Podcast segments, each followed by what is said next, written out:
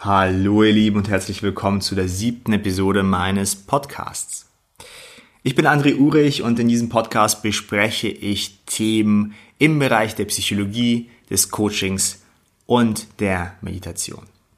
Ich glaube, diese Themen sind für uns als Person, als Individuum, aber auch für unsere Gesellschaft extrem wichtig.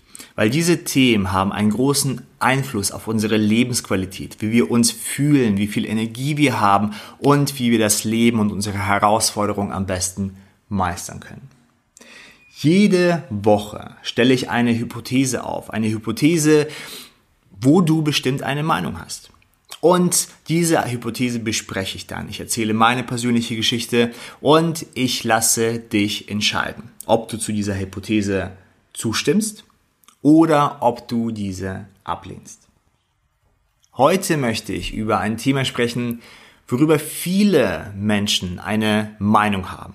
Worüber viele Menschen auch, ich denke, im Inneren auf jeden Fall diskutieren oder, oder darüber nachdenken. Vielleicht hast du dieses Thema auch schon mit deinen Mitmenschen besprochen. Nun, heute geht es um das Gute im Menschen. Ich glaube nämlich, dass wir Menschen, alle Menschen, von Grund auf im Inneren gut sind.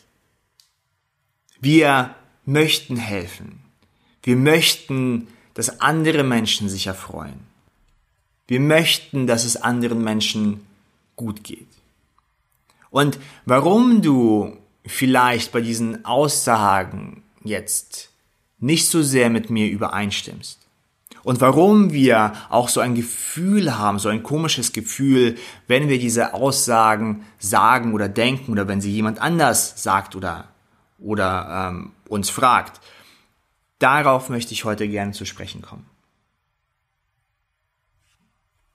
Als erstes möchte ich mit einer Geschichte anfangen.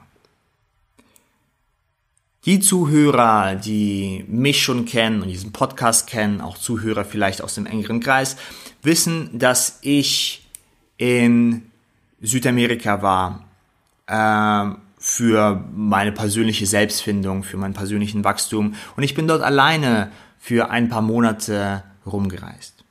Und ich habe mich damals für ein Land entschlossen, was eigentlich nicht so viele Touristen hat. Das Land heißt Bolivien. Und natürlich habe ich mich von zuvor informiert. Wenn man zum Beispiel nach Bolivien reisen möchte, dann bekommt man alle Impfungen, die es gibt. Zum Beispiel gegen äh, Gelbfieber. Nun, und Bolivien ist eines der ärmsten Länder in Südamerika. Das heißt, wenn man sich darüber informiert, dann kommt man natürlich auch schrecklichen negativen Geschichten entgegen. Man liest dann zum Beispiel solche Vorfälle, wie dass man am Flughafen ankommt, sich ein Taxi mietet, aber eigentlich stehen keine Taxis am Flughafen, sondern da sind Leute, die Touristen abfangen, sie dann irgendwo in den Dschungel reinbringen. Die Touristen sollen sich dann alle Sachen abgeben, sich nackt ausziehen und dann fährt das Auto weg und man ist alleine im Dschungel, ein wenig aufgeschmissen, ohne seine Sachen, ohne gar nichts. Und wenn man solche Vorfälle, die auch wahr sind, liest, dann hat man einen gewissen inneren Respekt vor der ganzen Geschichte. Im Inneren hat man dann auch eine leichte Sorge oder Befürchtung, wenn man dort hinfliegt. Und als ich dann im Flugzeug saß und übrigens zuvor nur drei Wochen Spanisch oder vier Wochen Spanisch gelernt habe und eigentlich auch kein Wort Spanisch sprechen konnte, kam ich in Bolivien an, ohne wirklich Spanisch zu sprechen. Und schon im Flugzeug machte ich mir ein wenig Sorgen und Gedanken und ich war natürlich nervös und auf mich alleine gestellt. Und als ich dort ankam, habe ich bemerkt, dass selbst an diesem internationalen Flughafen niemand, echt, niemand Englisch sprach. Und so kam ich also von meiner Entscheidung und stand draußen und wollte mir ein Taxi mieten. Allerdings sieht das Ganze in Bolivien ein wenig anders aus als in Deutschland. Man weiß natürlich nicht, ob das jetzt ein Taxi ist oder jemand einfach mit einem Auto vorfährt. Nun, von dem Flughafen musste ich natürlich in die Innenstadt, denn dort war mein Hostel. Und wie man sich Bolivien vorstellen würde, es war warm, es war sonnig, es war, ich war am Schwitzen und war wirklich, wirklich nervös. Ich bin dann ins Auto gestiegen und glücklicherweise ist alles gut gelaufen. Diese Vorfälle sind aber immer noch passiert. Dann während meiner Reise, als ich, äh, mein, als mein Spanisch sich verbessert hat, ich habe dann angefangen jeden Tag für mehrere Stunden Spanisch zu lernen. Dann, als ich ein wenig Sicherheit bekommen habe in der ganzen, äh, in der ganzen Stadt, wo wo wo wo ich war. Ähm, dann, als ich Menschen kennengelernt habe und meine Erfahrung ein wenig ausgebaut habe, wie ich denn am besten reisen konnte, wurde mir mein Rucksack geklaut. Und nicht so sehr, dass ich meinen Rucksack irgendwo stehen haben lassen habe, sondern mit, ähm, mit Betrug. Ich wurde, ich stand am Bus, ich stand mit einem Ticket, ich wollte zu der nächsten Stadt fahren. Das war jetzt ein paar Monate im Voraus. Ich wollte in die nächste Stadt fahren und stand mit meinem Ticket und jemand, der sich als Kontrolleur ausgab, hat mich dann zu meinem Platz begleitet und hat gesagt, dass die dass der Rucksack, den ich mit dabei hatte, am besten oben verlagert werden müsste, nicht unten. Und da mein Spanisch so schlecht war und ich generell eine vertrauenswürdige Person bin, ähm, und ähm, ich davor ziemlich, ziemlich wenig Schlaf gehabt habe, so dass mein, mein Fokus und meine Empathie nicht, nicht so wirklich ähm, ausgeprägt waren. Ich wollte einfach nur im Bus sitzen, einfach nur eine Runde schlafen. Habe ich dieser Person vertraut und schwuppdiwupp, mein Rucksack war weg. Auch als ich beim Reisen Menschen getroffen habe, die durch Südamerika gereist bin, sind, dann war es schon ein wenig merkwürdig, wenn Menschen gesagt haben, mir wurde nichts gestohlen. Okay, warum erzähle ich dir eigentlich diese Geschichte? Und diese Geschichte spricht ein, eigentlich ein wenig dagegen die argumentiert dagegen. Denn ich sage, dass wir Menschen generell im Inneren gut sind. Nun, ich war in Südamerika knapp vier Monate. Ich habe so viele Menschen getroffen. Ich habe so viele schöne Erfahrungen gemacht. Teilweise zum Schluss meiner Reise habe ich mich mehr auf meine persönliche Reise, auf meine Erfahrung, habe ich mich immer mehr verlassen und als Experiment habe ich mich dann komplett fallen lassen. Das heißt, ich bin dann in eine Stadt oder sogar ein anderes Land gereist, ohne zuvor zu planen, was denn passiert, ohne mir eine Übernachtungsstätte zu buchen. Ich bin teilweise, habe ich meinen großen Rucksack abgegeben im Hostel, habe den im Schrank verschlossen und bin für ein, zwei Wochen mit meinem kleinen Mini-Rucksack gereist, ohne geplant zu haben, was denn in Zukunft passiert oder was denn an dem Abend passiert. Und ich traf immer wieder so großartige Menschen, die mir Essen gaben, die mir Unterschlupf gewährt haben, wodurch sich großartige Beziehungen entwickelt haben. Und wenn ich meine ganze Reise betrachte, diese ganzen vier Monate, dann ist das nett positiv. Wie viel Liebe, äh, Freude, Zuneigung, ähm, Empathie, gute Gespräche, gute Tipps, gute Ratschläge, wie viel ich davon bekommen habe auf dieser Reise, übersteigt diese negativen Erfahrungen mit dem Rucksack so, so, so weit. Und natürlich passieren schlimme Dinge. Und natürlich passieren äh, Sachen, wodurch andere Menschen leiden. Auf der ganzen Welt immer und immer wieder, jeden Tag aufs Neue. Sachen, Geschehnisse, die man, wenn man sich sie anhört, dann wird man im Inneren ganz traurig und man, man zweifelt an der Menschheit. Und unser Gehirn unser System ist darauf programmiert, dass wir schlechte, uns an schlechte Erfahrung und Informationen, die wir lesen oder die wir in Medien äh, mitbekommen oder die uns erzählt werden, dass wir diese schlechte Information deutlicher und gründlicher abspeichern. Wir können sie auch viel schneller aufrufen. Das heißt, wir können fünf gute Dinge über den Tag hören. Wenn wir etwas Gefährliches hören, dann bleibt das hängen. Das heißt, unsere Aufmerksamkeit ist so sehr auf negative Geschehnisse zugespitzt, dass wir sofort reagieren, wenn wir Informationen bekommen, die negativ sind oder für uns eine Gefahr herstellen können. Nun, und jetzt stell dir vor, du bist oder du leitest einen Verlag. Was werden denn deine Überschriften sein? Überschriften, wo Menschen einfach vorbeigehen an der Zeitung oder automatisch stehen bleiben. Geh kurz in dich. Überleg mal, welche Überschriften du deutlicher liest. Bei welchen Überschriften drehst du den Kopf? Oder bei welchen Sendungen? Und diese Eigenschaft des Menschen, automatisch auf negative Schlagzeilen zu reagieren und sich automatisch an das Negative viel deutlicher zu erinnern. Diese wird natürlich von den Verlagen, von den Medien genutzt, um deine Aufmerksamkeit zu bekommen. Man hat mal eine kleine Studie gemacht und ähm, ich, ich ähm, gebe das in meinen eigenen Worten jetzt wieder.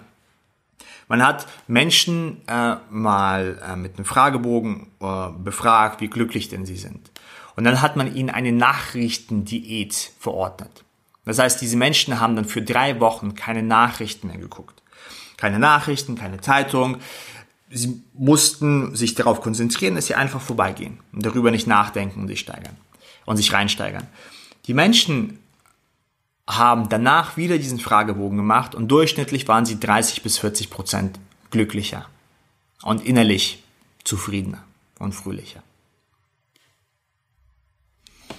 Und weil wir dann uns länger mit diesen Medien beschäftigen, kann es sein, wenn etwas im Land geschieht oder wenn ein Thema sehr oft in den Nachrichten erscheint, dass wir uns beinahe bedroht fühlen oder dass, dass die ganze Lage gefährlich erscheint oder dass wir jeden Tag aufstehen und schon innerlich uns Sorgen machen, wie denn der heutige Tag ausfallen wird. Und so kann es dann erscheinen, dass wenn ich einen Menschen treffe, den ich noch nie gesehen habe, vielleicht in den öffentlichen Verkehrsmitteln oder vielleicht auf der Arbeit, dass ich dann gleich ein wenig skeptisch auf diese Person schaue. Vielleicht ist diese Person ja gefährlich. Und zu einem bestimmten Anteil ist Skepsis natürlich gut. Wenn ich mich aber dadurch belaste und die Beziehung mit der Person, dadurch eine potenzielle Beziehung mit der Person, die dann auf arbeitstechnischen steht oder freundschaftlich, wie auch immer, wenn ich sie dadurch belaste, dann ist es natürlich weniger gut. Also, zu einem bestimmten Teil ist unsere Wahrnehmung wie denn die Welt ist, wie viel Gefahr eigentlich in der Welt ist, zu einem bestimmten Teil verzerrt, weil unser Gehirn dafür Sorge tragen muss, dass wir überleben und am Leben bleiben. Und lieber dreimal innerlich Angst und Gefahr spüren oder 30 Mal oder 300 Mal, anstatt einmal zu wenig und dann passiert das Unglück. Und natürlich hängt es hier von der Person ab, von dem Alter ab, auch teilweise von dem Geschlecht ab. Nichtsdestotrotz, diese Eigenschaft, dass wir uns negative Berichte besser einprägen und schneller abrufen können, die kann man untersuchen. Die Eigenschaft, dass Verlage und, und Medien generell eher negative äh, Aussagen und Schlagzeilen gebrauchen, um die Aufmerksamkeit des Kunden anzuziehen, die kann man auch belegen. Und vielleicht fragst du dich jetzt, ja okay André, das sehe ich ein, aber du hast zuvor gesagt, dass Menschen generell gut sind und dass Menschen generell Gutes tun mögen. Nun, ich glaube, dass wir hier einer gewissen Skala folgen oder es teilweise auch in gewissen Kategorien einreihen können. Ich glaube, dass viele Menschen, die zum Beispiel egozentrisch sind, die nur über sich denken, andere Menschen betrügen oder andere, andere Menschen Leid zufügen und nur für ihr inneres persönliches Dasein sorgen, dass es diesen Menschen generell schlechter geht. Das heißt, gesundheitlich oder äh, im Bereich des Glücks. Und dass wir evolutionär dazu geneigt sind, getrieben sind, anderen Menschen zu helfen, anderen Menschen Gutes zu tun. Diese Eigenschaften sind in uns veranlagt. Wir tragen sie alle in uns. Bei manchen Menschen sind sie stärker ausgeprägt, bei anderen Menschen schwächer. So werden wir generell individuell. Wir tragen aber alle diese Eigenschaften. Wenn du dem entgegensprichst, dann würde das auch heißen, dass wir schlechte Kinder haben, dass wir böse Kinder haben, dass wir Kinder haben, die generell Leid zufügen möchten und, und, und auf die dunkle Seite gehen, was das auch immer heißt. Und natürlich gibt es hier auch Ausnahmen. Psychopathen zum Beispiel können sich in eine Richtung entwickeln, wo gewisse menschliche gute Tendenzen komplett abgeschaltet werden. Generell aber, wenn ich mir die ganze Menschheit betrachte und die ganzen Menschen betrachte, Menschen sind generell gut. Und jetzt kommt der Knicker. Jetzt kommt sozusagen etwas, wo du dir vielleicht diese Frage schon gestellt hast während der letzten 15 Minuten. Warum passiert dann so viel Leid auf der Welt? Warum gibt es dann Kriege, wenn wir generell gut sind? Ganz einfach, weil das Gute im Menschen auf verschiedenen Ebenen verarbeitet werden kann. Das Gute im Menschen kann verarbeitet werden auf der Ebene des Egos. Mir soll es gut gehen. Mir soll es gut gehen. Und das machen Menschen zum Beispiel, um zu überleben. Die Person, die mir den Rucksack geklaut hat, hat sie das aus Spaß gemacht oder aus einem gewissen Drang zu leben oder zu überleben oder ein normales Leben zu führen, wo die Person nicht hungern muss. Menschen rechtfertigen ihre Taten auf eine bestimmte Art und Weise. Glaubst du, dass es der Person Spaß gemacht hat, als sie den Rucksack geklaut hat? Und ich erinnere mich noch an das Gesicht. Ich glaube nicht so sehr. Und dann auf einer anderen Ebene, das ist die ethnozentrische Ebene. Hier passieren meiner Meinung nach die meisten Untaten gegenüber der Menschlichkeit. Denn ethnozentrisch bedeutet, dass ich meine Gruppe mag, dass ich meine Gruppe über die andere Gruppe stelle. Und hier wirken Geschichten. Hier wirken Behauptungen. Und hier wirken ähnliche Mechanismen wie bei zwei verschiedenen Sportvereinen, die gegeneinander kämpfen. Und ich bin für den einen Sportverein und die andere Person ist für den anderen Sportverein. Und wir sagen, wie schlecht denn die anderen sind oder wie gut die anderen sind. Genauso kann es zwischen Ländern sein. Genauso kann es zwischen Nachbardörfern sein. Genauso kann es zwischen zwei Religionen sein dass ich sage, meine Gruppe ist toll und gegenüber den Menschen in meiner Gruppe verhalte ich mich gut und zeige die ganzen anderen Tendenzen, Tendenzen des, der menschlichen Güte. Meine Hypothese. Wenn ich dann aber mit den anderen Menschen umgehe, dann wird es kein Mensch mehr. Dann wird es verunmenschlich, dann wird es einfach zu einem Objekt. Dann ist es der XXX dann ist es die Person von der bestimmten Religion oder selbst die Person vom bestimmten ähm, Verein. Dann wird diese Mensch, der Mensch nicht mehr zum Individuum, sondern einfach als Symbol. Als Symbol von der anderen Gruppe. Und hier wird diese Menschlichkeit, geht die verloren. Denn dann agiere ich nicht gegen den Menschen, dann agiere ich gegen ein Symbol, was es mir leichter macht, etwas zu unternehmen. unmenschliche Dinge zu tun. Weil es handelt sich ja hier nicht um Menschen. Und diese zwei Mechanismen von Egozentriertheit und Ethnozentriertheit wirken auf uns. Wirken auf uns in jeder Lebenslage, wenn wir Taten, die wir normalerweise niemals tun würden, rechtfertigen. Sobald ich mein individuelles, meine individuelle Menschlichkeit abgebe und mit der Gruppe mitschwimme und agiere, dann verliere ich sehr viel an Weisheit, an innerer Güte, an Hilfsbedürftigkeit, an dem inneren Potenzial, in deinem inneren Vermögen. Denn ich glaube fest daran, dass diese zwei Punkte miteinander so stark überschneiden, wenn nicht sogar voneinander abhängen.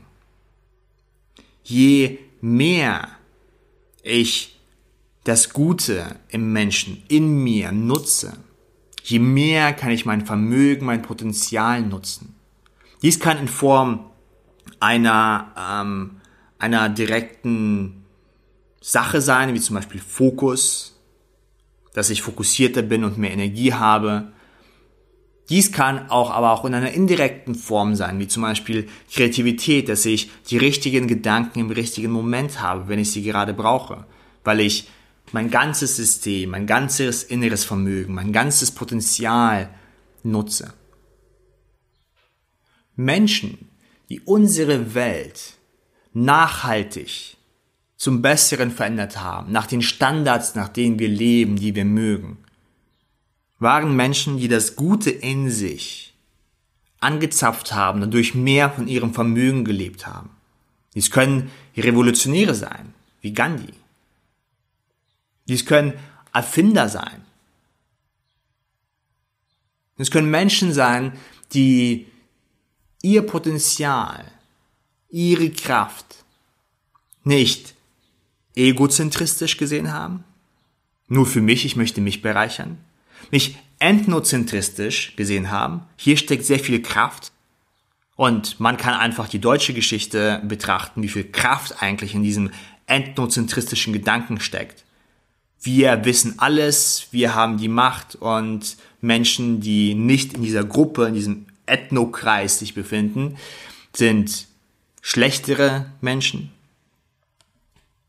Aber die Menschen, die unsere Menschheitsgeschichte zum Positiven verändert haben, zum dorthin verändert haben, wo wir mehr von uns, von unserer Lebensqualität leben können, waren Menschen, die nicht egozentristisch oder ethnozentristisch gehandelt haben, sondern weltzentristisch.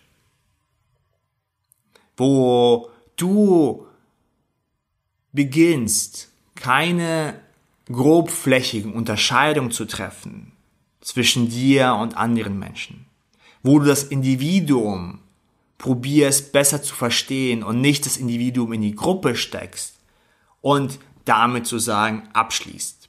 Das sind die anderen. Denn dann verunmenschlichst du jede Person in dieser Gruppe. Und meine Aussage ganz am Anfang war ja, dass wir Menschen generell im Inneren gut sind. Und dass jeder Mensch mehr im Inneren davon profitiert, Gutes zu tun, als Schlechtes zu tun. Und was gut und was schlecht ist, das merken wir, wenn wir jeden Menschen als Individuum betrachten und die Konsequenzen unseres Handelns sehen. Selbst wenn du eine Gruppe von Menschen verurteilst oder verunmenschlichst, wie fühlst du dich dann im Inneren? Und je mehr wir diese Güte, das Gute in uns spüren, je mehr können wir von unserem Potenzial auch nutzen in jeder Unterhaltung, in jeder Begegnung und in jeder inneren Kommunikation mit uns selbst. Denn die Beziehung des Guten stützt sich natürlich nicht nur auf diese Kommunikation mit anderen Menschen, sondern auch die Kommunikation mit sich selbst, mit den eigenen Ideen, mit dem eigenen Weltbild. Und ich spreche hier keineswegs von Naivität. Fakten, Statistik, Nummern sind wichtig, um damit umzugehen. Nichtsdestotrotz denke ich, dass wir, wenn wir von diesem inneren Guten mehr leben, mehr anzapfen, dann können wir auch mehr bewegen, verändern und auch als schönen kleinen Nebeneffekt ein gutes Leben leben mit einer hohen Lebensqualität, mit den inneren Gefühlen, die wir schätzen, die wir manchmal auch festhalten möchten, wie Freude, Ausgelassenheit, Ruhe, Liebe, Offenheit. In diesem Sinne lade ich dich einfach ein zu probieren, wenn es dir möglich ist. 5%, 5% mehr Gutes in dir, erstmal nur in dir zu leben. Wenn du magst, kannst du auch 5% mehr Gutes tun, wie ein kleines Geschenk jemandem geben, ein kleines Kompliment jemandem geben. Und dann einfach festzustellen, wie du dich fühlst. Das war es auch wieder von mir mit dieser Episode. Ich danke dir für deine Zeit, für deine Aufmerksamkeit. Wenn es dir gefallen hat, abonniere diesen Kanal und so wirst du regelmäßig informiert. Ansonsten kannst du auch immer wieder auf meiner Seite meditation-challenge.de äh, slash, also diesen Schrägstrich Audio-Show, die aktuelle Folge immer wieder ähm, ansehen, äh, anhören, abspielen.